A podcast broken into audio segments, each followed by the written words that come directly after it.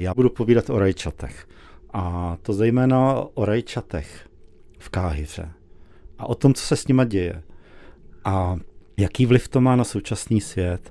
Protože ta rajčata, která kolísají v ceně neuvěřitelně nahoru a dolů, podle toho, jak bylo horké počasí, nebo podle zákona nabídky a poptávky, se staly takovou jako metaforou tohohle z toho světa.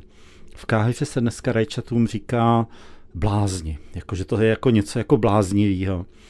A to vlastně podle mého názoru pěkně vyjadřuje ten charakter toho světa, kdy se zbláznila maďarská vláda s důchodama a kdy se zbláznila irská vláda jako s důvěrou v banky a kdy vlastně ceny lítají nahoru a dolů a člověk si neví s tím vším rady.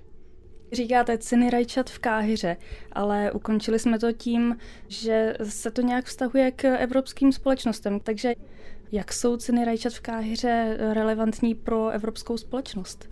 No, to je právě to, že si myslím, že po tom světě, že jo, klasickém, kterým říkal moderní svět toho 20. století, přišla ta postmoderna a po té postmoderně přišel svět, kterému já mohu říkat arabským výrazem magnuna, což je právě výraz pro toho blázna nebo pro to rajče teda.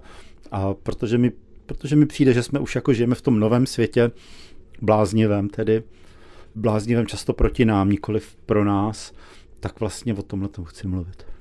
Kdybychom se ještě mohli vrátit k cenám rajčat v Káhyře, tak eh, kromě nabídky, poptávky, kolísání cen během roku, co je na nich ještě zvláštního?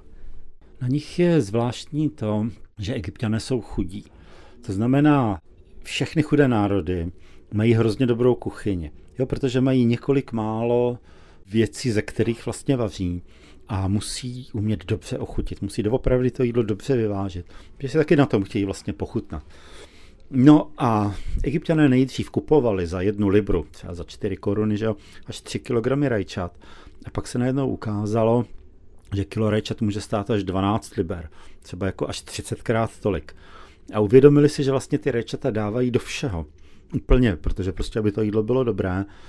A že najednou se neumí vyrovnat s tím, že taková jako stálice jejich života, jako rajčata, jsou jako najednou nedostupný, najednou jako, jako mizej. To tež se jim stalo s bavlnou například, ale v menším.